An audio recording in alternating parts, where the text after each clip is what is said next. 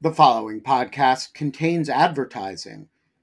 To access an ad-free version of the Lawfare podcast, become a material supporter of Lawfare at patreon.com slash lawfare. That's patreon.com slash lawfare.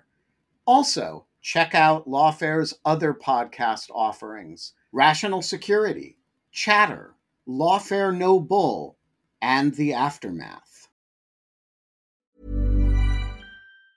A lot can happen in three years, like a chatbot may be your new best friend. But what won't change? Needing health insurance. United Healthcare Tri Term Medical Plans, underwritten by Golden Rule Insurance Company, offer flexible, budget friendly coverage that lasts nearly three years in some states. Learn more at uh1.com.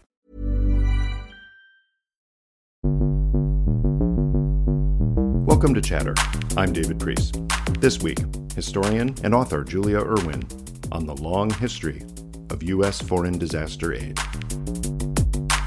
Between the early 20th century and World War II, the American Red Cross was the US government's humanitarian arm.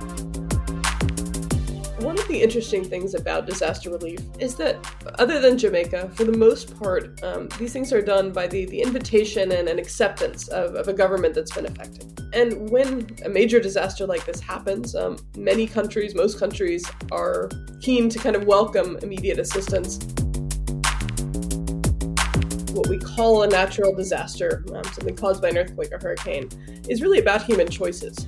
An earthquake that happens in, say, Japan, which happened fairly recently, may cause relatively few casualties, uh, less destruction than, say, an earthquake that occurs in Haiti. And that's about the political choices that people have made.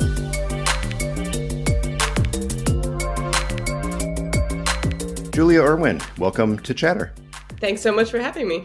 I'm glad you could join us and talk about one of my favorite topics, which is disasters and their recovery. That sounds horrible, doesn't it?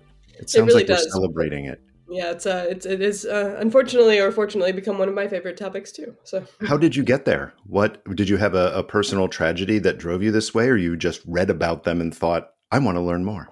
Yeah, the well, I'll try to keep it relatively brief, but it actually started when I was researching my dissertation, uh, which was on the First World War. So I was um, interested in humanitarian aid and conflict. Um, but as I was researching the dissertation, I kept seeing sort of instances in the archives of uh, the American Red Cross, the US government responding to uh, what we often call natural disasters, to earthquakes, mm-hmm. to uh, hurricanes, to floods in other parts of the world. Um, and so as I kind of finished up that book, about a decade ago, the dissertation and, and, my first book, I decided for the next project to to turn my attention away from wartime disasters and to peacetime disasters, uh, and that's where it all began. Is there a wide and deep community of historians who look at this topic, or is your work as unique as it appears to me? There's a growing number, and uh, you know, I, I, I think I wrote the book because it hadn't been written, uh, but I really think of myself as kind of existing in a couple of different circles. I think um, one is is historians who work on humanitarian aid, and there's a growing number of people, especially over the last decade or so, um, who who really are historians of humanitarian aid internationally, of, of U.S. foreign assistance as well. And then there's a group of uh, people who we often call ourselves disaster studies scholars. So, um, historians of disaster, but also sociologists, anthropologists, um, people in other fields as well. So, um, I kind of think of it as, as, sort of the intersection of these two fields as disaster studies and the history of humanitarianism. And it is related to the former topic there, but but different, right? You're you're not focused on all foreign aid, which takes into account all kinds of mm-hmm. things and, and isn't nearly as focused. You you really do focus, at least most recently, on natural disasters and aid to recover and then development afterward, right? That's correct. Yeah. So in this book, I'm I'm very interested in in um, sort of sudden emergencies, like earthquakes, uh, hurricanes, floods. These these very sort of sudden events that that can change the course of history, can change the course of people's lives, and often more than you know, no more than an instant. Um, and so these these specific types of disasters, which I think in our in our kind of popular imagination um, but there's disaster movies. There's there's this sort of um, this obsession I think that that's longstanding with with things like volcanic eruptions and and the, the fate of Pompeii. Um, and I think they've they've been seen differently um, in in American culture and kind of culture globally uh, from other types of crises, for better for worse. Um, mm-hmm. They've been treated differently for that reason, both kind of um, in the popular imagination, but also in policy planning circles. There's also good reasons for this, right? Uh, the, the types of suffering that are caused, you know, by this sudden kind of catastrophic event um, are different from the long-term effects of of, um, of famine, of disease, of, of, poverty, for that matter, um, of war. So um, some of the kind of legal and and cultural differences that separate disasters from other type of crises interests me as well. Some of it feels just personal. That is, I can imagine people across many generations mm-hmm. looking mm-hmm. at, let's say, news of foreign wars and saying, well, those are choices that those people and those governments are making. And there's there's almost less empathy because of yeah. what comes from the war.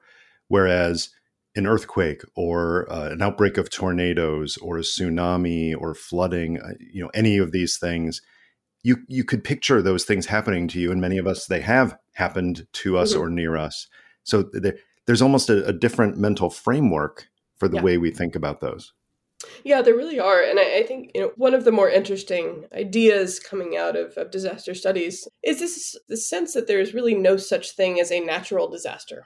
Um, so what we call mm-hmm. a natural disaster, um, something caused by an earthquake or hurricane, is really about human choices. Um, and by that, it means that um, an earthquake that happens in, say, Japan, which happened fairly recently, may cause relatively few casualties, uh, less destruction than, say, an earthquake that occurs in Haiti. Mm. Um, and that's about the political choices that people have made about um, earthquake planning and zoning and, and how to make earthquake resistant housing, uh, early warning systems, all of these sort of technologies that we can use uh, if we choose or if we have the resources to choose uh, to help um, prevent populations from, from suffering long term.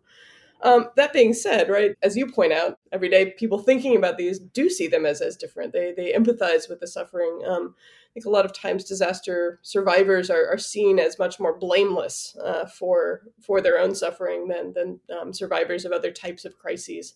That those moral decisions to provide aid are often less contested than they are for uh, for other types of um, humanitarian crises as well.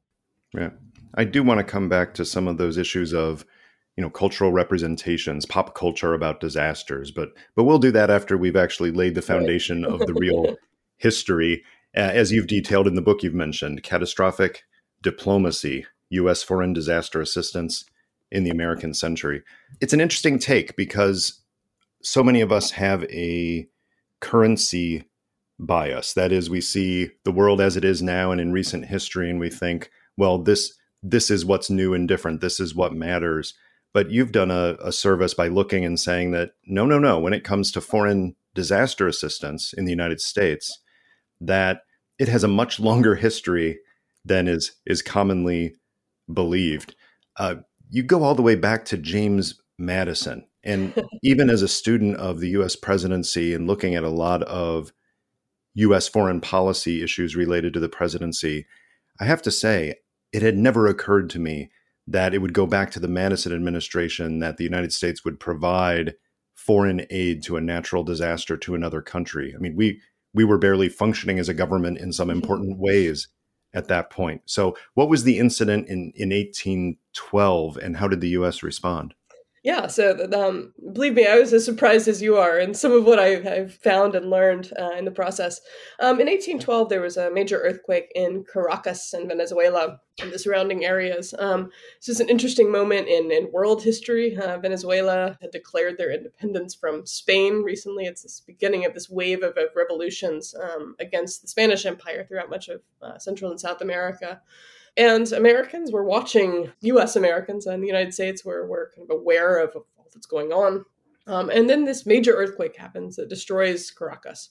Americans didn't learn about it for quite a while. It takes a long time uh, in 1812 for news of, of complete destruction of a city to reach US ports by ship. But uh, when it did, when news did arrive in, in Washington, it really sparked a lot of discussion in Congress. Uh, reading the congressional documents uh, from that time, there's a lot of conversation about whether the United States should aid uh, Venezuelans or not.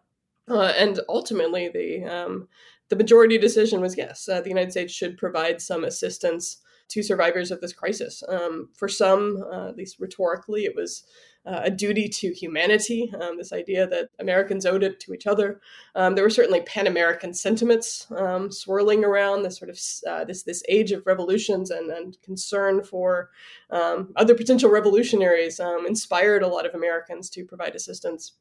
Some saw it as a way to help support, um, you know, a, fellow would-be republic um, without alienating Spain too much. Um, this this idea that if you provide aid in a disaster, it's different from providing, say, aid to revolutionaries fighting a war against uh, a major empire. For all of these reasons, moral and strategic, um, made the decision to commit fifty thousand dollars and send uh, shiploads of um, food and other aid to to Venezuela.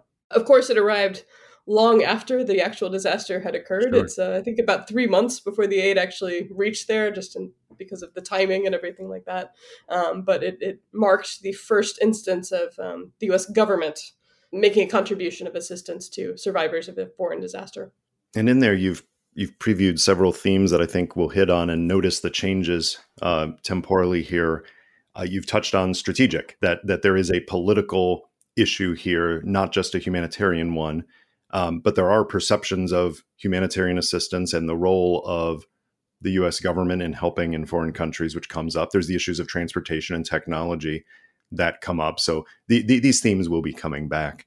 Uh, you note that for most of the rest of the 19th century, however, the US government was not consistently uh, providing major US foreign disaster aid, that it wasn't until the 1880s and really the 1890s that a confluence of factors came together that that led to a turn that allowed what we'll get to, which is a, a, massive case from 1902. But in the 1880s, 1890s, it actually had started because of several factors relating to technology, transportation, U.S. interests. Talk through a few of those and help us understand what changed in the last couple of decades of the 19th century to set up what you call the American century of uh, disaster assistance. Yeah, so throughout much of the 19th century, after after the 1812 earthquake, the federal government remains quite small. Um, it doesn't have a very large overseas footprint. Uh, there are not that many diplomats and consuls abroad. There are not that many U.S. embassies. Uh, the U.S. military remains quite small, relatively speaking. Starting in yeah the, the last quarter or so of the, the 19th century, a lot of that begins to change. Um, the the U.S. government after the Civil War um, becomes uh, stronger and more centralized.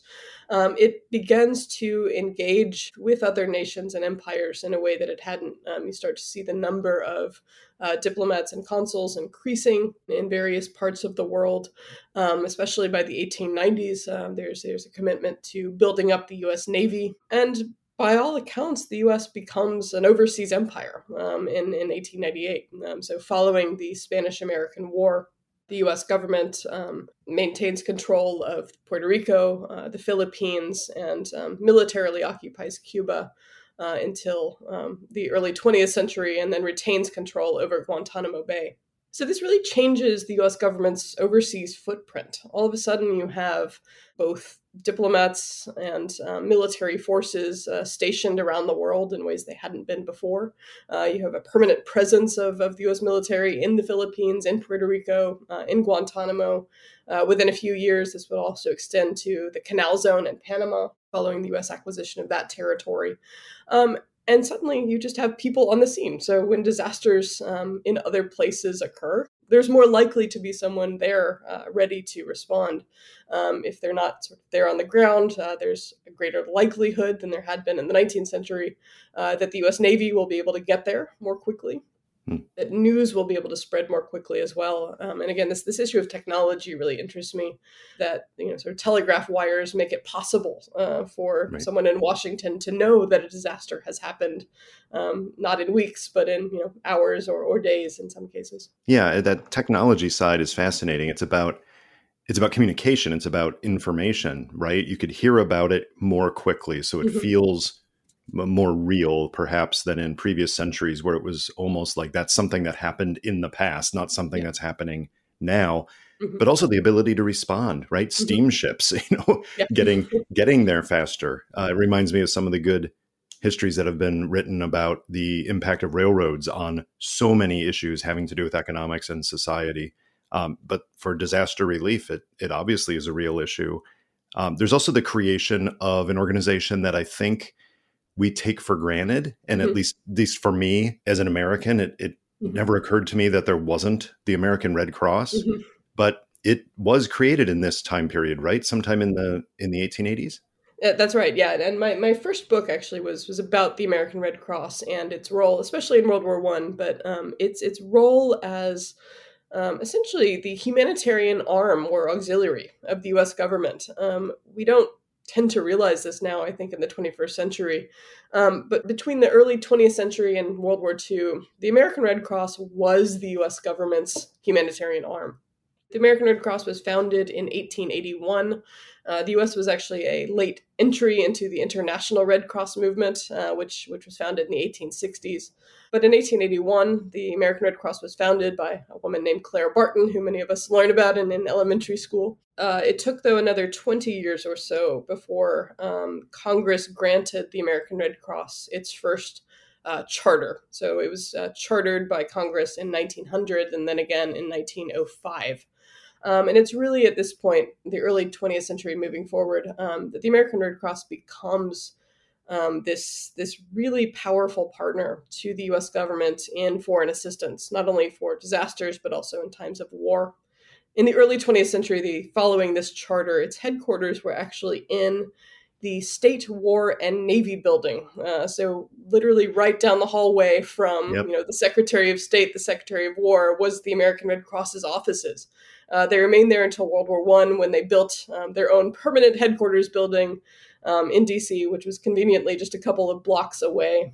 But the American Red Cross's leaders collaborate and, and really um, are in intense discussions um, with US government officials whenever disasters occur in other places. They exchange information about the American Red Cross receives from the State Department information about what's going on, about the US's strategic interests in these regions, uh, whether uh, it would be in the national interest to respond. Uh, and then the American Red Cross, in turn, um, raises money from from the public, has disaster experts who become involved, um, and really partners with the government to to respond to all of these issues. So mm-hmm. yeah, so it's it's founding and especially it's it's um, achieving this congressional charter in the early 20th century really transform the U.S. government's ability to respond to disasters abroad.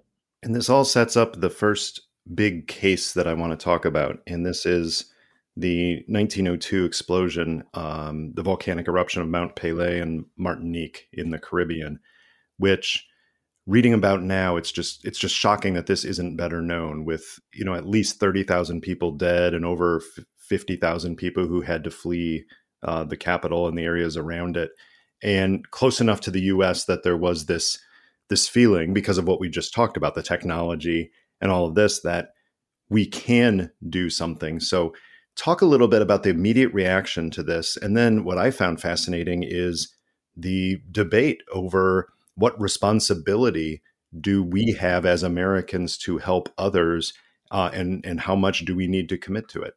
Yeah, so 1902, uh, it's, it's 90 years since the, the um, Caracas uh, earthquake and these these trends that I was sort of talking about earlier in the late 19th century, early 20th century, uh, the the expansion of um, the U.S.'s overseas footprint, um, its its um, acquisition of territories, uh, the growth of the U.S. federal government, all of these together uh, will really shape um, the U.S.'s response to this crisis. Theodore Roosevelt has recently become president in 1902, following the the assassination of, of uh, McKinley, and um, when this uh, volcanic eruption happens, um, news comes pretty quickly uh, from uh, from the Caribbean to to the United States, and it really becomes this uh, sensational story. Um, American news headlines all over the country are reporting about this tragedy. Um, they're comparing it to a modern day Pompeii, and they're really they're captivated by what's what's happening in the region. Once again, you have um, a lot of people in Congress who become very interested in this disaster, and they debate whether the United States should respond. There are some who argue that it shouldn't. Uh, they say this is not the federal government's responsibility to spend American tax dollars in this way. Um, you know, the United States should be focusing on its own citizens, not the citizens of another empire. Martinique was was uh, part of the French Empire as well, but the majority disagree. Um, much like in Caracas 90 years earlier, they say that the United States has a humanitarian obligation uh, to aid these people. Others argue that um, it's a way for the United States to show itself as one of the great powers um, by providing assistance to France, this um, potential this this ally. Uh, the United States can demonstrate its its its um, amity uh, towards the French Empire. Uh, towards other people in the Caribbean.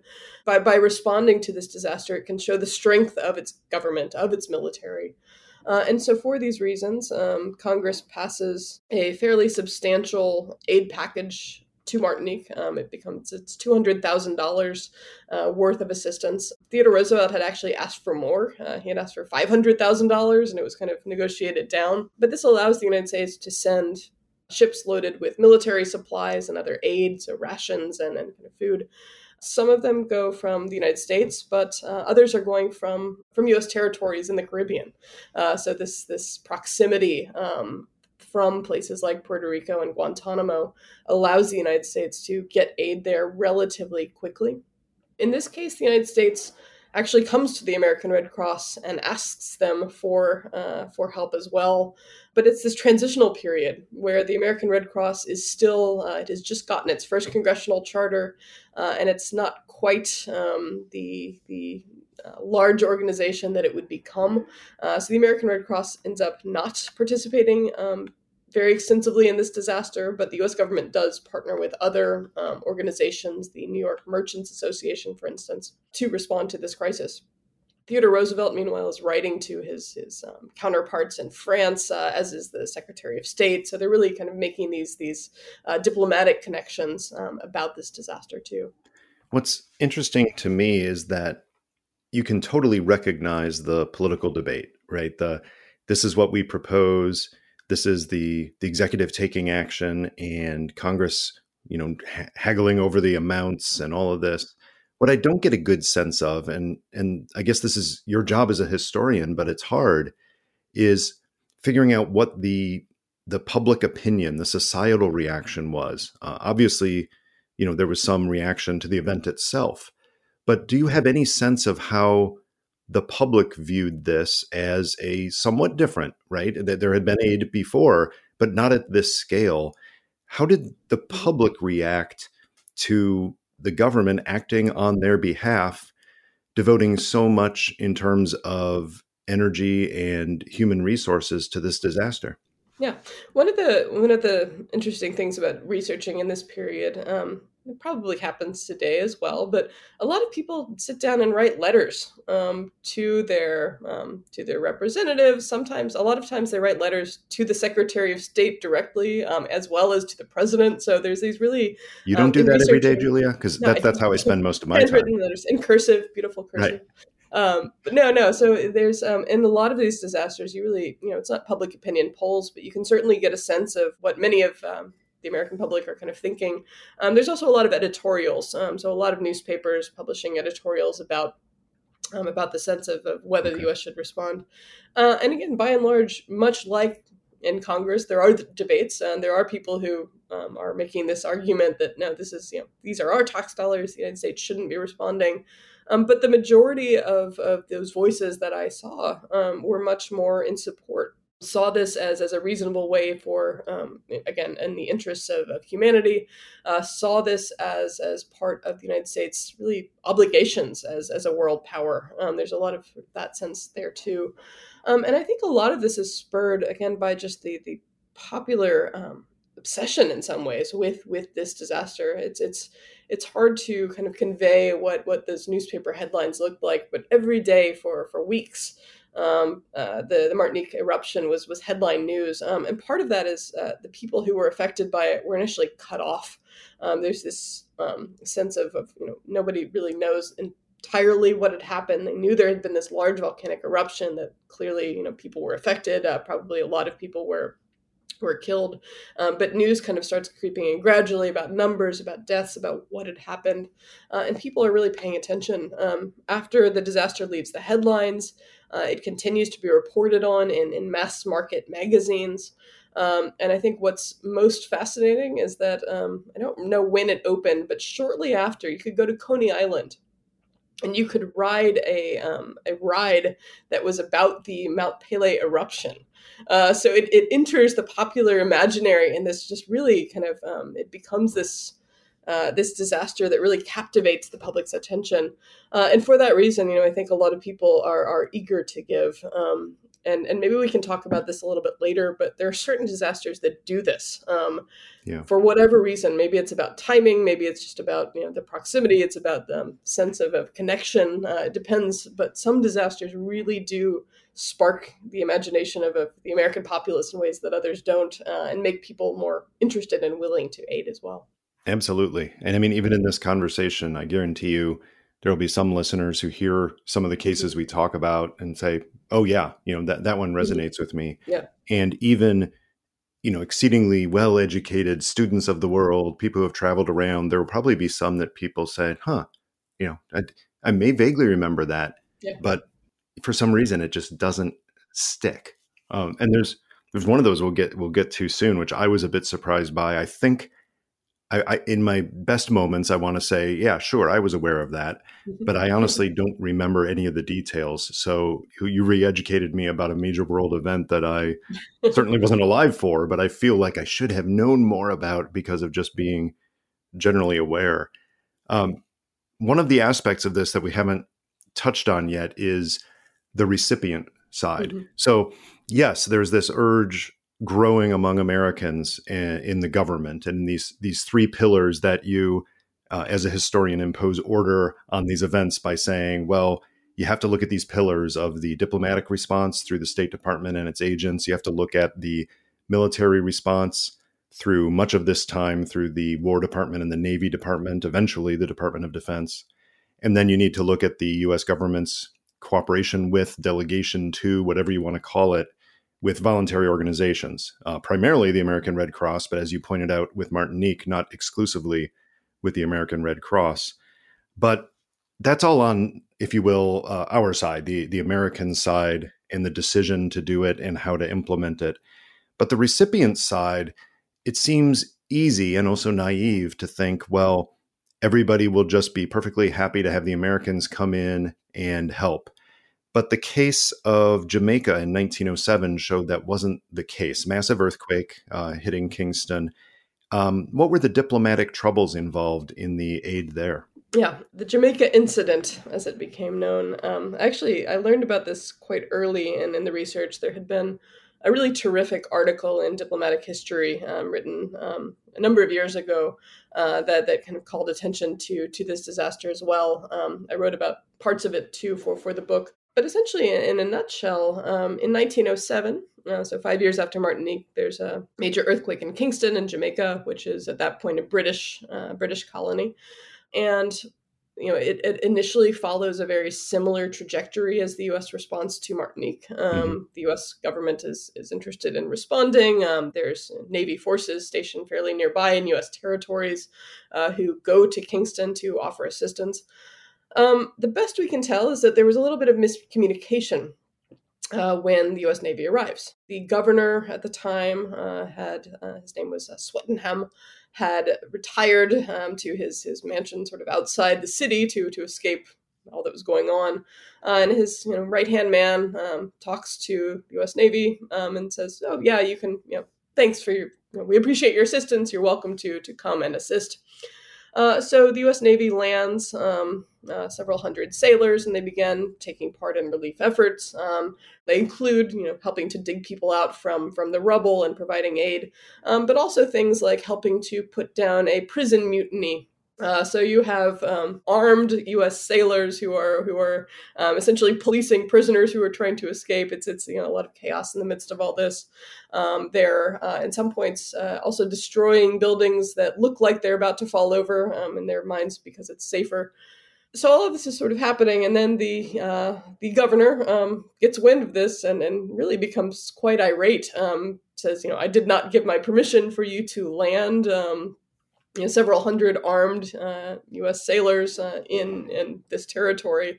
Uh, he has this very kind of caustic remarks. You know, what what, what would have happened if the British Navy had landed uh, in in New York, or um, uh, recently the the 1906 San Francisco earthquake had happened, um, and so he kind of makes these these these arguments that you know you can't land on our territory without my permission right this is this is a sovereign territory this is not you know a place the united states can invade um, so it leads to this essentially leads to this major um, diplomatic imbroglio, kerfuffle, whatever you want to call it, between uh, the U.S. and the U.K. Um, Roosevelt uh, and his uh, State Department and their counterparts in Britain are going back and forth about, you know, who should apologize for this incident, and, and Roosevelt is very steadfast that the United States does not, must not apologize. Um, and it's really, it's it's really this this mess um, that that kind of occurred essentially because of, by all accounts, miscommunication over whether the U.S. Navy was allowed to to land or not. Yeah, it's a weird mix, like like all of these events of the personal and yeah. the grand strategic at the mm-hmm. same time. So yeah. you have you have these issues of empire and pride and yeah. sovereignty, mm-hmm. but also just I don't I don't want to say peevishness, but it certainly just seems like the wrong the wrong person perceiving something the wrong way makes makes a huge difference and has a cascading effect on yeah no yeah absolutely. Yeah. well the big the big event i referred to earlier um, that that i would like to say i knew about but i can't recall the details and i think it's sad that my memory isn't this good was the southern italian earthquake and tsunami of 1908 which reading the details of it it's it's absolutely tragic and devastating, both for the southern tip of uh, the Italian mainland, but especially for northern Sicily. Mm-hmm. Um, talk about the events there and how so many of these elements we've talked about really came mm-hmm. together and led to, if you will, a longer mission than most of these previous efforts in terms of rebuilding and employing survivors. The, the Messina earthquake really is the largest and longest um, U.S. international disaster relief operation in history. So um, this occurs in late 1908, um, right after, you know, it's late December 28th, 29th. Um, and essentially, a major earthquake occurs in the Strait of Messina, which is the waterway that, that separates Sicily from the, the mainland of Italy. This underwater earthquake creates a major tsunami, um, which um, just washes out Messina, uh, Reggio di Calabria, um, as well as a lot of the surrounding towns and villages. Hundreds of thousands of people um, are, are, killed immediately by, by the tsunami, by crumbling buildings. The, the devastation is just appalling, right? It's really hard to kind of uh, wrap our heads around some of these things this is a really interesting moment. Uh, so Roosevelt has just been, or uh, he's he's leaving office after his second term, and Taft has just been elected, but he won't be inaugurated until March, based on the the earlier calendars. So it's at this moment uh, in, in Roosevelt's kind of lame duck period um, that the U.S. decides to to respond. Um, and this disaster, even more so than the one in Martinique, really, really captures the public's imagination. Um, this occurs, it's about two and a half years after the great San Francisco earthquake of 1906. Um, a lot of Americans and the public are kind of seeing this disaster in Italy through the eyes of, of people who have just lived through one of their own worst national disasters. There's a large Italian American community in the United States at this point. Um, this is kind of this era when you have large scale Italian immigration to the United States, many from southern Italy. So there are a lot of people who have relatives, uh, friends in the region. Um, there's also just a lot of um, what we might call Italophilic Americans who are, are really interested in, in all things Europe and all things Italy and what's going on. Um, and for all these reasons, just the, the public response is really um, extraordinary. Uh, the American Red Cross, by this point, has become um, a more established organization, um, but this disaster really helps the organization make its mark in foreign disaster relief. Um, they launch a fundraising campaign, uh, which which Roosevelt supports, and it brings in um, just a really astounding amount of money uh, within a short period of time um, the Roosevelt administration essentially urges the American public to donate all of its money not to small regional groups or to their churches, but to funnel all that money into the American Red Cross. And a lot of people do. Uh, not everyone, but many people do. Uh, so the American Red Cross amasses really large scale donations. Uh, Congress, as well, um, will commit $800,000 to the disaster, which um, you know, doesn't sound like all that much today, but at the time was a fairly significant um, you know, outpouring for, for citizens of another country. Um, and all of this allows the U.S. to really administer this this large program of, of not only relief, but what actually becomes uh, rebuilding and reconstruction. So for the first month or so after the disaster, um, a lot of the the focus is on short term emergency relief. Um, the U.S. sends um, agents to the region who are distributing food and trying to, to assist. Um, in a matter of really fortuitous timing, uh, the Great White Fleet arrives on the scene. Uh, so Roosevelt, you know, a year before, had sent uh, the Atlantic Fleet on this famous worldwide, you know, mission of to spread goodwill and to show the the power of the U.S. Navy. Um, they happen to be uh, heading through the um, essentially through the Suez Canal uh, about when this uh, when this earthquake occurs. Um, so they're just a few days away, and uh, the commander sends four battleships and some auxiliary ships to assist as well.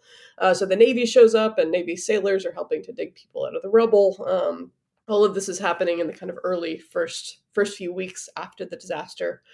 Once the immediate emergency starts to subside, though, a few weeks later, um, there's still a lot of money left um, and the uh, ambassador at the time, uh, the State Department, Congress, uh, the American Red Cross, everyone was saying, "Well, what what should we do with with all of this extra money?"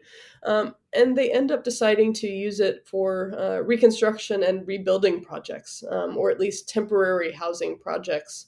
Um, the New York Times really saw this as um, one of the headlines I remember seeing was that this is an innovation in relief. This idea that you would actually spend money uh, to build houses and not just to you know provide short term shelter. But they end up doing a number of things. Um, Congress, um, with the Congress congressional donation, uh, helps to fund um, a number of shiploads of, of lumber, uh, as well as some carpenters from the United States um, that are sent to southern Italy to help rebuild houses. Mm-hmm. Um, uh, they build a hotel, they build schools, they build a hospital as well. Um, they build an orphanage for, for children.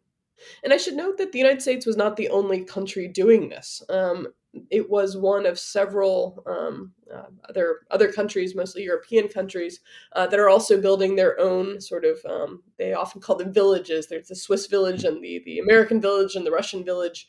Um, but this idea of kind of helping to to build temporary housing in the region mm-hmm. um, becomes uh, part of um, the relief effort. Um, it ends up lasting about six months after um, after the the original earthquake, um, but it's a pretty extraordinary just um, amount of involvement in in this other country's relief and rebuilding efforts.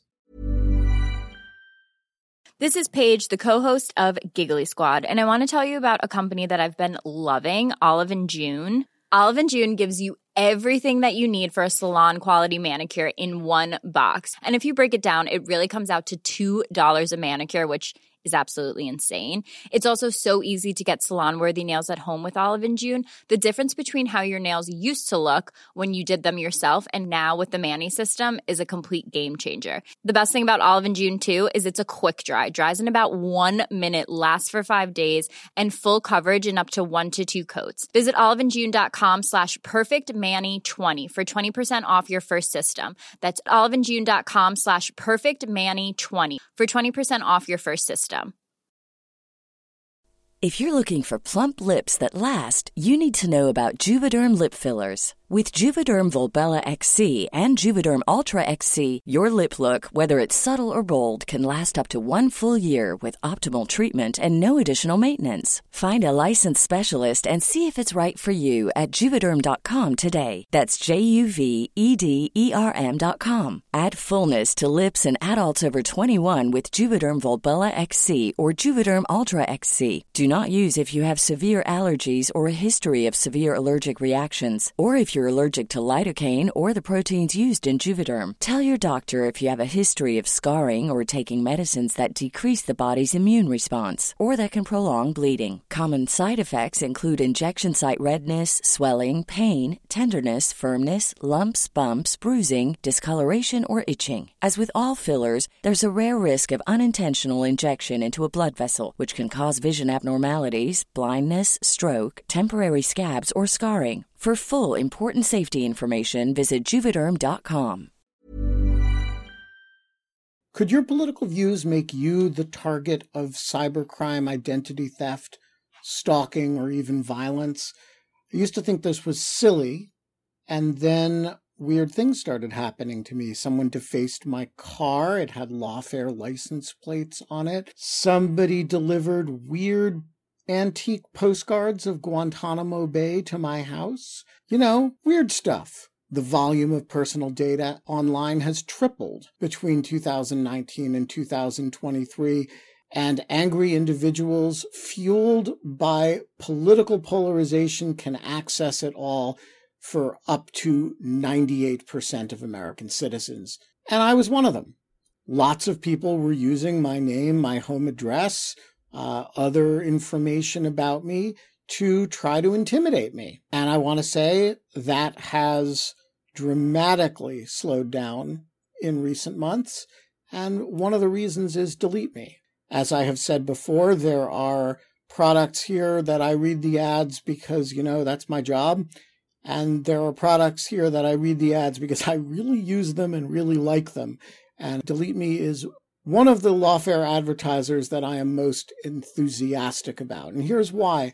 Uh, it finds and removes personal information I don't want online, and it makes sure it stays off. It's a subscription service that removes your personal information from all of the largest search databases on the web, and in the process, it helps prevent potential identity theft, doxing, and phishing scams. And here's the important point it doesn't just do it once, because the information will get back into the systems. It does it and then it does it again. So the first time I got one of these reports, and they send regular reports, uh, at Delete Me, you know, there were a whole bunch of systems that I'd come off of. But then each time I get one now, there's still one or two or three that I'm back on the system and Delete Me has once again deleted me. So sign up and provide Delete Me with exactly what information you want deleted, and their experts will take it from there. And as I say, they send regular personalized privacy reports showing what info they have found, where they found it, and what they removed. It's always working for you constantly monitoring and removing the personal information you don't want on the internet. When you sign up, they immediately go to work scrubbing all your personal information from data broker platforms. Your personal profile is no longer theirs to sell. So take control of your data and keep your private life private by signing up for Delete Me now at a special discount for Lawfare listeners. Today, get 20% off your Delete Me plan when you go to joindeleteme.com slash lawfare20 and use the promo code lawfare20 at checkout. The only way to get 20% off is to go to joindeleteme.com slash lawfare20 and enter code lawfare20 at checkout. That's joindeleteme.com slash lawfare20 code Lawfare 20. This show is sponsored by BetterHelp. If I could offer you an extra hour a day in your life, what would you do with it? Would you go for a run? Would you sleep in? Would you read? Would you go hang out with a friend? A lot of us spend time wishing we had more time. You actually can create more time for yourself. It's by figuring out what's important to you, making that a priority, and that is where therapy can help you. It can help you find out what matters to you so you can do more of it and less of the things that you don't care about but you actually waste a lot of time on. Therapy is a great way to prioritize what's important to you, to focus on what matters and dismiss the trivial. It's a great way to learn how to set boundaries and how to develop coping skills. It can help you be the best version of yourself. And it isn't just for those who've experienced major traumas. If you're thinking of starting therapy, why not try BetterHelp? It's entirely online. It's designed to be convenient and flexible. You can make it work with your schedule All you do is you fill out a brief questionnaire and you get matched with a licensed therapist, and you can switch therapists at any time for no additional charge. Learn to make time for what makes you happy with BetterHelp. Visit betterhelp.com slash lawfare today to get 10% off your first month.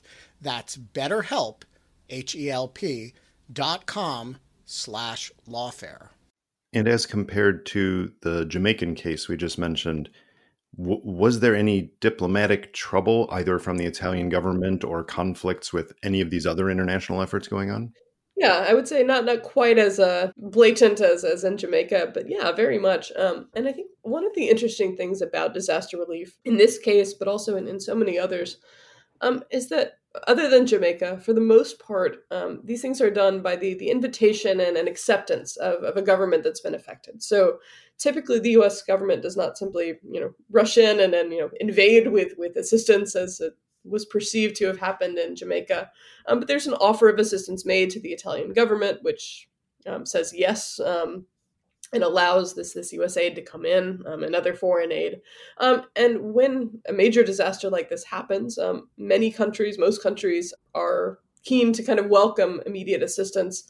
Um, one of the things I've, I've noticed in researching is that those sort of early days after a disaster, when the immediate assistance is coming in and mm-hmm. everyone mm-hmm. is sort of in a state of shock and in real, real dire need, um, there tends to be kind of less, um, less tensions, less problems.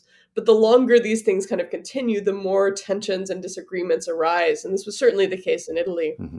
By a few weeks in, you start to see um, uh, kind of some some tension, some conflicts between, say, the U.S. Navy and um, it, the Italian Navy, um, the Italian military as well, who is trying to kind of regain control over you know its own uh, disaster relief efforts and not wanting to be overshadowed um, by by the U.S. and other other nations' navies one of my favorite sort of sources was finding um, uh, a logbook uh, of the U.S. Navy ships that are there, and essentially this logbook has um, the punishments for for sailors uh, who have done things. Um, so all of them are a lot of them are getting drunk. They're going on shore leave and they're getting drunk, and who knows what they're doing. Some of them are getting arrested. Um, it's not really the best um, you know the best uh, way to make a good impression on people you're supposed to be helping um, by essentially uh, treating it as, as a party. Um, so for these reasons tensions start start to grow um, there's also just a lot of condescension, um, not mm-hmm. by all, but by a lot of American diplomats towards the people they're supposed to be assisting, and not just um, perceived condescension. There's yeah. there's actual condescension. Yes, very blatant, and especially in private correspondence. But you can imagine this sort of coming out in in um, people's interactions as well. Um, but this is a time when, as I mentioned, there's large scale Italian immigration to the United States. Um, many people in the United States, many sort of you know, Anglo Americans see Italians and especially Southern Italians um, as as ethnically inferior, um, and they talk about them in their writings. Uh, they they talk about the the laziness and the idleness of, of people who have just suffered this major disaster, um, but but talk about it as if it's part of the the Italian you know character, the Sicilian character. Um, so there's a lot of really derogatory remarks yeah. um, and beliefs that that Italians are not doing enough to um, aid their own recovery Hmm. These pompous attitudes on the part of some, not all, but but some of the U.S. diplomats involved, um, really you know, alienate uh, a lot of people on the scene as well for for good reason. And that's a tension that has never gone away. I mean, we hear it even today when we talk about relief efforts, domestic as well as international. Is you know what's the burden on the collective to help people help themselves versus how much do they need to, in the old phrase, pull up the bootstraps and and yep. do it. So that Absolutely. that doesn't go away. Mm-hmm. Um, you know, we, we we mentioned a bit, you know, the rise in U.S. you know global presence and international interests, uh, really beginning in the 1880s, but it really took off with the First World War and the mm-hmm. aftermath. What was the effect of the First World War on U.S. foreign disaster assistance? Yeah, so the First World War changes everything about American society. Um, and you had mentioned, and I appreciate you mentioning these these three pillars of disaster aid that I that I really structure the book around, um, which are the, the State Department and its agents, the U.S. military, um, and then the uh, especially the American Red Cross, but other other partners in the voluntary sector. During World War One, each of these really transform in, in profound ways. Um, the U.S. military becomes the um, the you know, the this um, this major mobilization of the U.S. military after U.S. entry into the war in 1917 uh, changes uh, certainly the shape of the U.S. military, and although it um, will become much smaller once the war ends, uh, it really does have this kind of um, longer term effect. Um, the U.S. government begins to play more of a role um, in world affairs in World War One, and in ways that it was beginning to do in the early 20th century. But involvement in the First World War really uh, cements the U.S.'s standing as as a world power and a major player in European affairs uh, and world affairs more broadly. Um, the American Red Cross during this conflict, uh, this is really the conflict that that transforms the American Red Cross from an important player in U.S. foreign assistance to the essential, uh, the hmm. essential kind of um, uh, organization. Uh, during the war, the American Red Cross becomes the nation's just uh, largest humanitarian organization. Um, millions of Americans join the organization. They they give extraordinary levels of money. Um, it's something like 400, and this is this is for the time, 400 million dollars um, donated over the course of the war to the American Red Cross. And I remember learning this when I was writing my that's, first book. and massive, saying, given that can't be right. value yeah, 100 years ago. Yeah. Yes. So it's, it's this really extraordinary, and it changes the American Red Cross's ability to operate even after the war. Um, and so all of these sort of events together sort of change each of these these parts of um, of the government and its its um, auxiliaries um, and the ways that they're able to respond to disasters in in other nations too. So it's it's this kind of watershed moment as the Second World War will be later as well. In the in the interwar period, there's uh, two things I'd like to get your take on. One is the, I guess the the somewhat different pulls going on. One pull, of course, is in the very late 20s, 30s, the Great Depression, and the dampening effect that has on the mm-hmm. ability and willingness to help people worldwide when there's so much suffering within the United States. But at the same time, you have the the good neighbor policy, as it was called. Mm-hmm. That is this this effort to actually reach out to and be more friendly to the countries within the Western Hemisphere, um, as opposed to what had happened in the previous decades of at least perceived and in most cases actual um, U.S. over paternalism, we'll call it. Um, so on one hand, one hand, I'd like you to talk about the the tension between those and how that affected foreign assistance, and then outside of the hemisphere, of course, one of the greatest natural disasters in the last hundred years. I think it is about hundred years right now, which was the uh, Great Kanto earthquake in Japan in 1923, and how those dynamics played out during a period where you had this weird confluence of factors from the rise of US global influence after the First World War to the retrenchment to this still feeling of good neighborly policy and then eventually the depression even though that hadn't kicked in in 23 so talk through this whole interwar period using those as your real mm-hmm. you know marks for what was going on. Yeah. There's there's a sense i think in in the popular imagination that the 1920s and 30s are this period of American isolationism from world affairs. I think the story we often um, are told in, in you know, high school history classes and that, that, we often tell ourselves is that after World War One, um, people retreated from Wilsonianism and became isolated until World War Two convinced them to come back onto the scene. And that's obviously simplistic reading. Um, but in reality, it's, you know, I, I think historians today um, tend to concur that this is much too simplistic a reading to be sure, the United States pulled back on some of the the broader commitments um, that the Wilson administration had urged them to take, especially most notably participation in the League of Nations. Um, but the United States remained involved in world affairs in all sorts of ways um, during the 1920s and 1930s. Um, it was the world's largest um, leading economic power after the war. The role of, of bankers and financiers and trade keep the United States connected to the world. Um, American missionaries are involved in parts of the world. American companies are exporting their their their products and their goods. Um, and there are a lot of American diplomats and politicians who are involved in, in world affairs in different ways. Um, they're they're involved in movements for ending war. Uh, the outlawry of war movement is really prominent in the 20s and 30s. So, uh, and they're involved in, in diplomatic conferences, uh, most notably the Washington Naval Conference, um, which happens shortly after World War One uh, in in Washington. Um, so this is all sort of to begin uh, this this lead off by saying that the United States was never isolated um, from world affairs in, in the interwar period, um, and this was very true when it came to disaster relief as well. After the war ends, the United States um, kind of returns to um, and starts to build on these foundations that had been laid in the early 20th century, um, and if anything, starts providing more disaster assistance more often um, to other countries and nations, um, especially during the 1920s.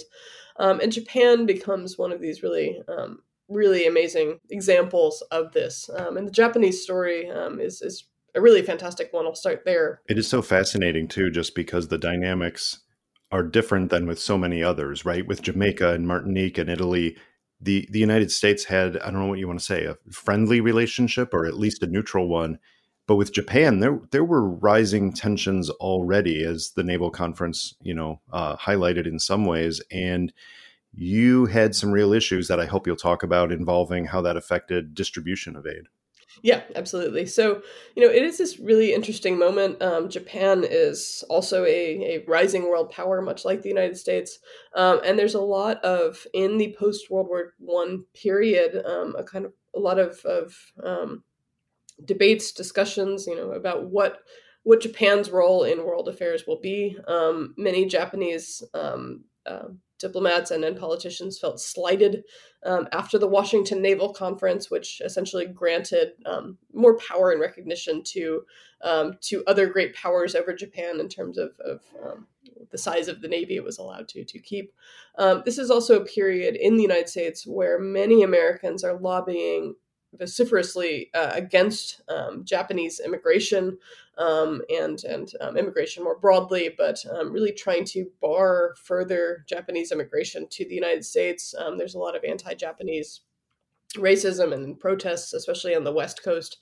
Um, so this disaster occurs in this context in September 1923. and in a somewhat surprising uh, turn of events, Americans rush to provide aid um, to this disaster. Um, there's a historian named J. Charles Schencking uh, who has written uh, a wonderful book on the Great Kanto earthquake, and he's actually working on a book on the American response to it. So he's, oh. um, I have a chapter in my book, but he's he's working currently on a, a full book, which I'm really looking forward to. Um, but uh, and he's written a few articles. Um, but as as he and and I write about, um, this disaster by by dollar amounts um, is um, unmatched to this day. How much uh, the American public ended up giving to this disaster. Um, Americans give millions and millions of dollars to to assist um, the the survivors of this earthquake. Uh, the U.S. government, uh, under Calvin Coolidge, uh, who has just become president a few weeks before, uh, becomes incredibly uh, involved. They they send um, uh, U.S. military um, supplies from the Philippines, the U.S. territory. Uh, they send ships from the Philippines as well as from the United States uh, to to assist uh, survivors there. Um, the American Red Cross again uh, raises something like eleven million dollars um, for uh, this aid effort. And all of this really helps to um, they're they're buying up food, they're shipping supplies, just this, this outpouring of aid from the United States one of the interesting things in this disaster, though, is as the the aid starts to to arrive, um, the U.S. ambassador at the time is actually, you know, I think he was one of I think the more really interesting uh, characters um, that I was able to kind of learn about and, and, study in this book, and he really has this awareness, um, unlike a lot of his compatriots, of, of the the complexities of, of the issue, uh, the issues. Uh, he's certainly not. Um, he, I think, is much more respectful of um, of the Japanese people, of the Japanese government, of Japanese interests uh, than many of, of his fellow Americans. Um, compared to that ambassador in, in Italy, he's actually much more kind of culturally sensitive as well. Um, and he kind of realizes early on that um, you know if uh, he has this sort of statement if the united states comes in the way it often does and just you know take tries to take over uh, and, and tries to take over the aid effort um, this is going to be really perceived as, as a slight and we need to hold back um, we need to um, essentially partner with the Japanese government. We need to listen to what their needs, their desires are. We don't need to land a bunch of people ashore um, without permission. Uh, we need to kind of follow uh, follow the, Japanese government's lead, um, and in large part they do, uh, especially kind of early on. Uh, all this aid begins to arrive, but much most of it is turned over to the Japanese government and the Japanese Earthquake Relief Bureau. Um, unlike in a lot of other disasters where um, American officials demand to kind of have control over the aid that is distributed, um, they make the decision to um, to give up that control, um, and it really does help to um, cultivate this this sense of of amity. Um, there's a lot of discussion, both from U.S. government officials, but also their Japanese counterparts. there's a lot of really positive remarks about how this disaster is going to improve U.S. Japanese relations, um, how it's showing that um, you know these these two nations can can partner, can be allies, can be you know friends and and, and really equals uh, in this response. And there's a lot of hope um, among diplomats on the scene, especially. Um, that this will lead to long-term improvements in U.S.-Japanese relations, um, at least initially. dot dot dot. Yeah, it's a great case study, as as many of these are, a great case study because it does, you know, again show the influence of the personalities as well as these strategic points. Um, but the, the, the bigger legacy for the organizations themselves seems to have been the Second World War. That that in the mm-hmm. aftermath of the Second World War, there appeared to be more of a, for lack of a better word, a centralization of mm-hmm. U.S. foreign disaster assistance. Talk talk through that. What did the experience of World War II give to the American government and American people when it came to this? And how did that manifest in the years and decades after in terms of how it organized itself to meet these needs? Mm-hmm. Um, and kind of leading up to World War II, um, you know, in the aftermath of the, the Great Kanto earthquake in 1923, um, the U.S. government and military and Red Cross continue providing assistance, much as they had before. Um, there, there's a lot of sort of similarities to the early 20th century. There are more disaster relief efforts, kind of more frequently. Um, they're becoming kind of more routine and a routine part of U.S. foreign relations. Um, but there's a lot of kind of similarities. The Red Cross is still providing much of the funding, um, much of the kind of oversight. Uh, the State Department is still taking the lead, but um, often, you know, for the most part, it's it's sort of these shorter term relief efforts um, and not not more longer the, the, sort of longer term reconstruction efforts are, are rarer um, and fewer and far between. Um, what changes in World War II is, uh, you know, in a lot of ways, World War II I think is a um, it's it's World War One um, to to the extreme, right? So all of the things I mentioned in World War One uh, happen even more so, uh, far more so, arguably, in, in World sure. War Two. Um, you see this massive expansion of, of the U.S. military. Um, and unlike in World War One, when the U.S. military kind of reverts to a much smaller peacetime footing, um, this isn't going to happen after World War Two. Um, the U.S. military does demobilize and become smaller, but then the the onset of the Cold War in the late 1940s uh, essentially encourages and, and propels a remilitarization of of, um, of the United States. What what one scholar has called the warfare state um, essentially becomes a permanent condition uh, the U.S. military goes from ha- having, I think it's like something like 14 overseas military bases to, at the end of the war, uh, owning or having access rights to 2,000 um, military bases and installations around the world. Uh, this number will shrink and then kind of fluctuate. Um, but essentially, the U.S. military is um, what some have called a basing empire, or it's, it's, it's an empire of bases, um, is, is really you know doesn't go away after World War II, and it has this footprint all over the world um, that it didn't have before. Um, the State Department expands in size, and, and simply the U.S. government's role in the world is just um, much larger than it had been. So you have a lot of ambassadors, you have a lot of diplomats, uh, consuls stationed all over the world um, in numbers that they hadn't before, who are much more involved in in foreign affairs generally. Um, the American Red Cross um, continues to play a major role in U.S. international aid and international disaster aid. Um, but one of the other interesting elements of World War II is that you have a lot of other organizations um, appear on the scene Um, some of them are older, some of them are newer. NGOs like CARE, um, Church World Service, Catholic Relief Services, um, these organizations um, do a lot of work during the Second World War. Um, and they, like the Red Cross, forge these partnerships with the US government um, that are really um, mutually beneficial. Um, The these organizations get from the U.S. government um, access to things like surplus commodities um, and and free um, or um, subsidies to help them ship aid abroad, um, and the U.S. government in turn gets these organizations who are willing to um, work with the government uh, to to discuss. shared goals with the State Department to to ensure that they're fulfilling U.S. national security interests uh, in other places. Um, and these organizations will continue to work with the government um, in the aftermath of World War II um, in a sort of new partnership um, that expands the U.S. government's um, essentially number of, of, voluntary partners out there.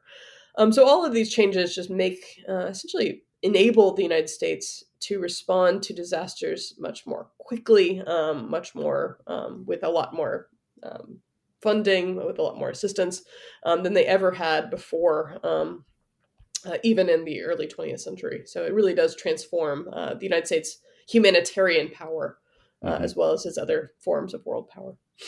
I think that when a lot of people consider U.S. foreign aid in general, but specifically uh, disaster assistance now, one of the first things that comes to mind is USAID, the mm-hmm. Agency mm-hmm. for International Development.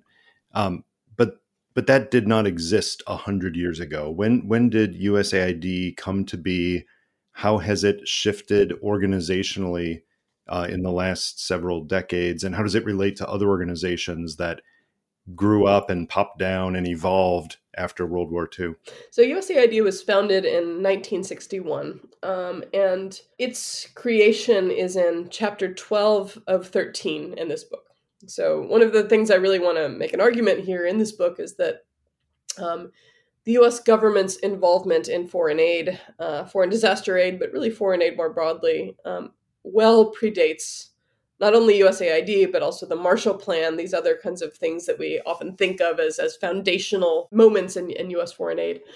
Um, so USAID is founded in 1961, um, but it's not the first US federal aid agency. Um, after World War II, um, there are actually attempts to, there's a sort of sense that um, the US government should be more involved in foreign aid, that there should be this kind of permanent part of the US government um, that is doing foreign assistance, um, that this longstanding reliance on the American Red Cross um, to essentially be the US government's foreign aid arm uh, is maybe a bit outdated and that, that, the government should have more control over over aid itself. So this begins with um, you know, we see, for instance, the the Marshall Plan, uh, the European Recovery Program, um, and then shortly thereafter in 1949, something that's called the Point Four Program. Um, this is uh, known because uh, Harry Truman uh, in in his 1949 inaugural. Um, it was the fourth point in his speech, um, but it became known as Point Four. Point Four was the earliest kind of technical assistance, or what we might call development assistance um, project for the U.S. Um, so both the Marshall Plan and Point Four are really early um, post-war foreign aid organizations, and there's a bureaucracy kind of surrounding them. Um, but by the time we get to the 1950s, um, under the Eisenhower administration, there's um, two different organizations. The first is the Foreign Operations Administration, and then the International Cooperation Administration, uh, which is founded in 1955. Um, and this is really these are the the precursors essentially to USAID. So you have this experimentation with these these federal aid agencies during the 1950s, um, and then when the Kennedy administration comes in, there's a sense that there's a lot of problems with them. There, there, there's debates over where the aid should go, who has control. Mm-hmm. Um, so USAID is kind of Kennedy's attempt to fix all of these issues and really centralize um, non-military foreign assistance under one one agency. Before you go on, am I right that all of those organizations um, were in some way linked to the State Department? They weren't completely independent, but they were linked in in various fashions to diplomatic leadership. Yeah, and it and it goes it changes uh, for each of them, right? And this is actually one of the major debates about like how closely linked should USAID or other uh, right. USAID and its predecessors be to the State Department, and and there's a lot of debates within um, among policymakers over this. Um, a lot of people in the foreign aid field want to be uh, as separate as possible um, from the State Department, right? Believing that humanitarian assistance should not be dictated by national security concerns, um, but rather by you know real humanitarian concerns. Uh, and then on the other hand, there are those, especially within the State Department and Congress, uh, who think that that foreign aid is is absolutely about national security and that um, the that USAID needs to be much closer and and sort of under the wing of the State Department. Um, so these actually these are major debates that are kind of going on in the 50s and early 60s about you know what USAID should do, how it should be operating, what what its mission really is, and and whose interests it should be serving, the U.S. governments or uh, populations in need of aid. So this is uh, this is kind of part of those uh, those debates. Uh, USAID is created as a sort of uh, semi-autonomous agency, so it's not just you know straight under the State Department, um, right. but but has a lot more autonomy um, than, than, some of its predecessors as well. Eventually, um, and this is kind of the the big gotcha of this whole conversation. Um, eventually, the United States government gets around to actually making all of this clearly legal. and that is to say that there have been, you know, congressional authorizations of funds for disaster relief. There's been the setup of funds for diplomats to use at their discretion. There's been immense deference to the executive in many cases to pursue national interests through foreign disaster assistance. But it's not until 1975 that there's actually a a clear piece of legislation governing this, right?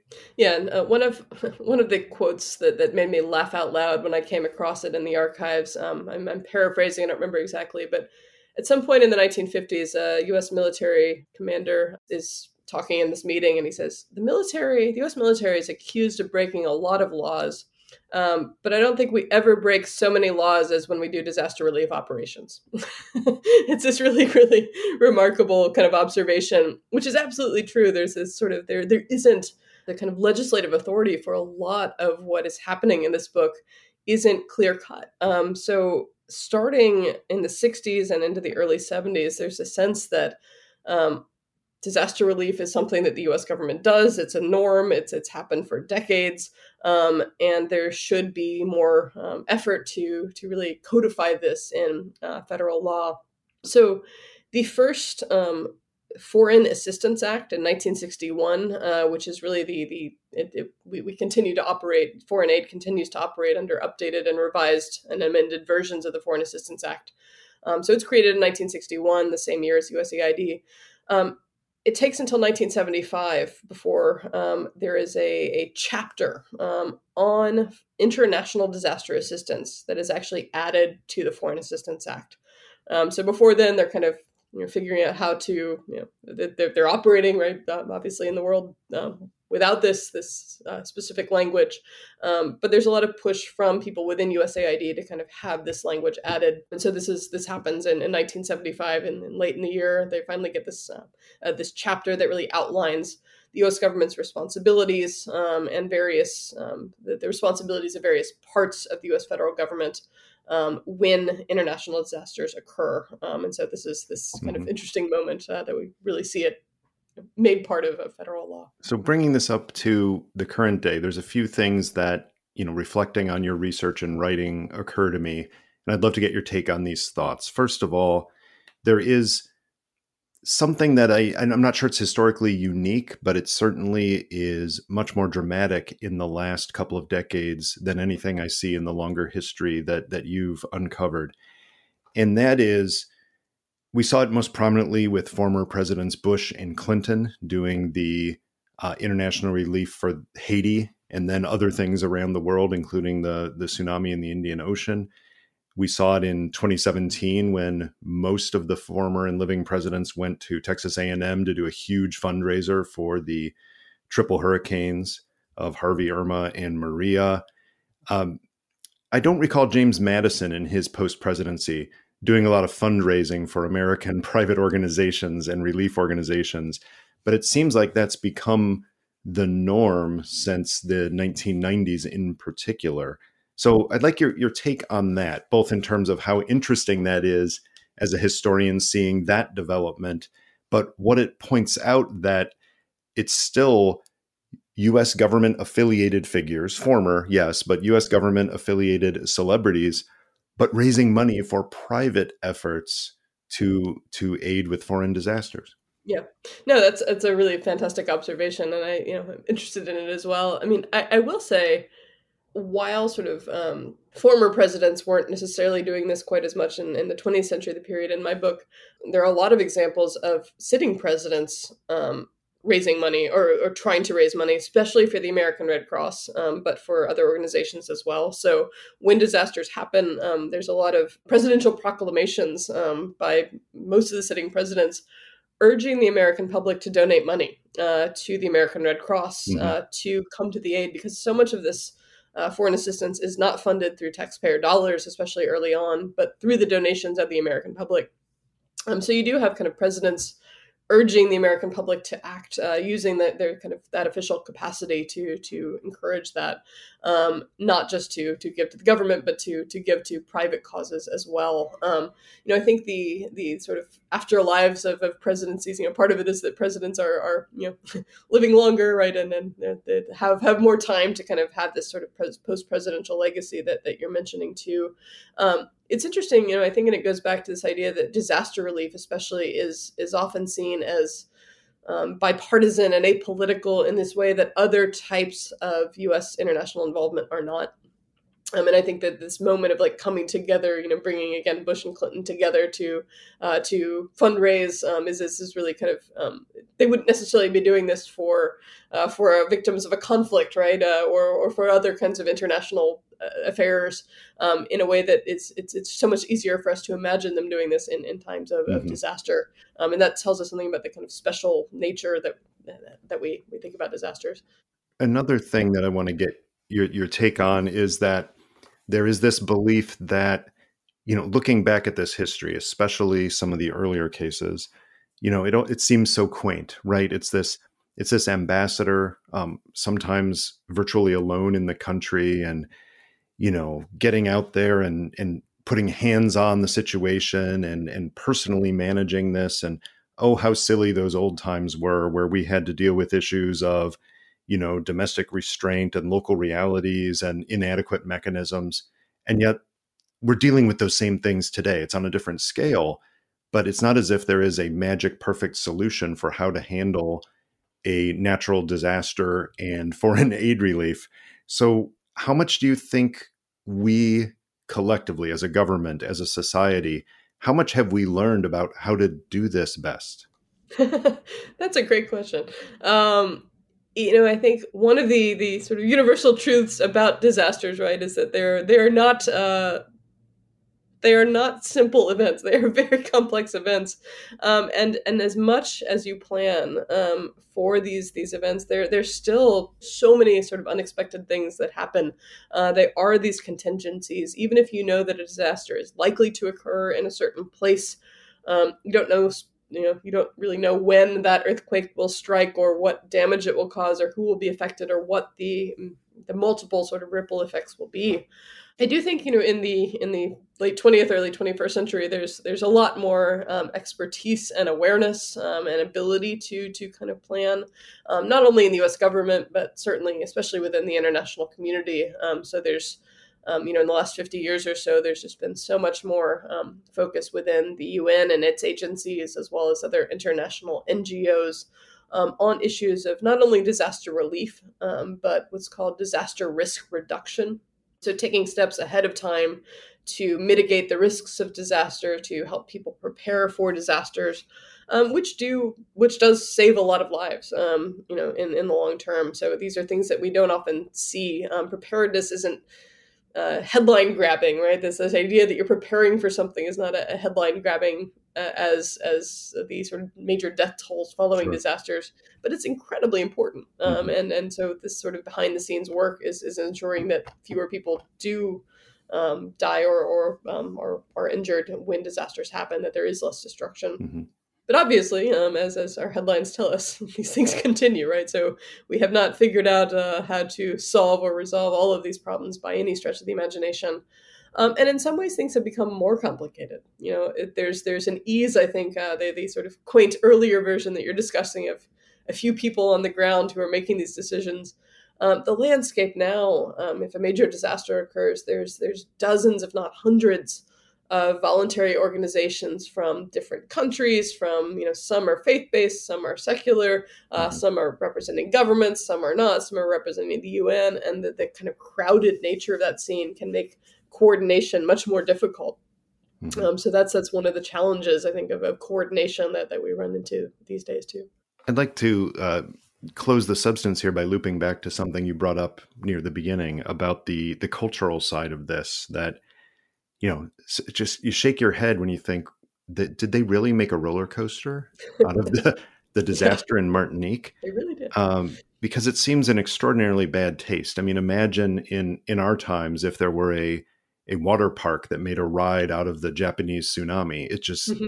it just feels wrong. Yeah. But it does point to that issue in in the manner in which you raised it, which is some of these disasters really resonate with people more than others. And I have yet to find a great pattern, right? It's not it's not always the ones that occur in the countries where the greatest number of Americans find their heritage. It's not always about the ones that are geographically most proximate.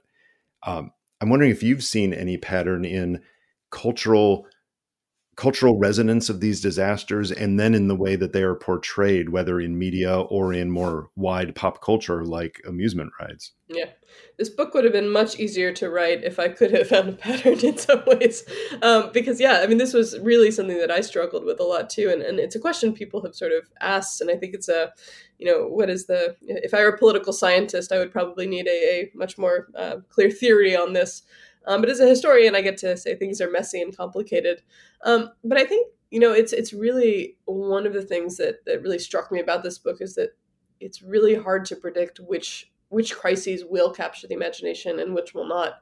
Um, and it is this combination of factors. Um, a lot of times, you know, an affinity to a place, you know, if people have this sense of connection, that certainly motivates it. Um, a lot of times, I think it's, you know, if it's a slow news day, if there's not other things going on and people are paying attention that that helps them kind of be aware. Uh, certainly the the levels of death and destruction and i think the suddenness of, of that event um, do um, kind of capture people's imaginations. Um, and and that tells us you know something about i, I think the the sort of the ways that people imagine um, these these sudden disasters as opposed to say a long drawn out drought or, or famine that's it's you know um, has has much slower sort of effects um, so I think all of these play a role, but there's also just sort of no predicting um, which disasters will really um, uh, capture yeah. people's attention and which will not. Um, and and that's a really it's it's a you know challenging thing to uh, mm-hmm. to for historians, but also for for aid workers today, right? How do you um, how do you combat what people call compassion fatigue, um, and make sure that when the next disaster happens, people are are paying attention and aren't simply mm-hmm. um, tuned out because they've been paying too much attention to other things happening in the world. Do you have any disaster movies or books or other forms of art that you actually like, or are you uh, repulsed by them and find yeah. them to be too? I find them fascinating. You know, I uh, you know I watched um, early on in this. I decided to watch Waterworld because I'd never mm. watched it, um, and you know it's it's it's it's as bad as you think or as you remember. Yeah, so. Um, um it's definitely an experience. Um, I, I, I, love the idea behind the movie. It's one of those where the concept is interesting, but I, I, don't like the way they play the story out at all. Yeah, yeah, no, no. It's a, it was, a, it was a, it was a, you know, I felt like I was doing research watching it though. So, you, know, I, you know, I find this sort of, you know, the disasters really, you know, they are, um, it's, it's, I think the disaster film genre is is such a you know it, it was really big in the seventies and eighties, but certainly we, we see you know things mm-hmm. like asteroid and you know this this obsession right. with this story of disaster I think is, is really common. So I don't tend to watch all that many disaster movies. Um, I am intrigued by by sort of disaster art. There's really some mm-hmm. beautiful mm-hmm. um, you know the Great Kanto earthquake for instance. Um, right just the the outpouring like beautiful beautiful um, art from japanese artists at the time really trying to make sense of this catastrophe mm-hmm. and, and its effects and so i mean these beautiful like wood block prints that kind of come out of this yeah. they really capture people's. I mean, just the emotion that you can kind of see in in some of this art uh, is really striking. So, you know, I think there are these sort of moments of people trying to make sense of tragedy through art that are, are really um, beautiful in, a, in this kind of timely, uh, timeless sort of way sure. um, that, that are kind of pretty amazing. Well, let me reach into our chatterbox right. to ask you one of our questions here. Julia, who is someone in your field or a related one whose work more people should be following? Oh, that's a that is a very good question. Oh, there's so many that I want to uh, that I want to highlight. So, um, you know, the, the work of um, Jacob Remes, uh, who wrote a wonderful book on um, a major disaster, two major disasters that occurred, um, one in Halifax, a major explosion uh, and then one in the Northeast United States, um, and the kind of connections uh, in the early early 20th century. This is kind of between um, between people in Canada and the United States, and the the emotional connections they felt. Oh, wow. Uh, he looks a lot at this question of solidarity. Um, mm-hmm. So whereas my book is looking, especially top down, this sort of sense of like what the U.S. government is doing, what major right. officials are doing, he's looking at working class people. Um, and the the ways that they looked out for one another um, both within their own communities, but also the kind of connections they forge with other working class people uh, in in um, you know across the border um, because of their shared experience with with disaster, because of their shared experience with with condescending relief workers, um, and I think this kind of this ground level um, bottom up story that he tells is a really um, beautiful look at um, at disaster survivors and, and the ways that they um, you know empower themselves uh, in the aftermath of catastrophe. So that is that is one book I would certainly point to. That is a great one. We will we will provide a link to that in our show notes. Um, Julia, I want I want to thank you for spending so much time you know talking through your your work and its implications for writing mm-hmm. catastrophic diplomacy, the the history of U.S. foreign disaster assistance, but also for writing making the world safe about the American Red Cross. We appreciate it. My pleasure. And thank you for the conversation. I really enjoyed it.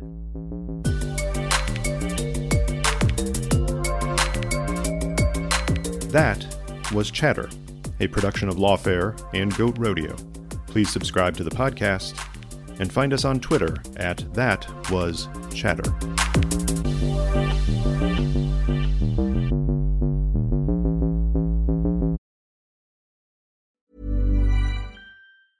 Tired of ads barging into your favorite news podcasts? Good news. Ad-free listening is available on Amazon Music for all the music plus top podcasts included with your Prime membership. Stay up to date on everything newsworthy by downloading the Amazon Music app for free or go to amazon.com slash news ad free. That's amazon.com slash news ad free to catch up on the latest episodes without the ads.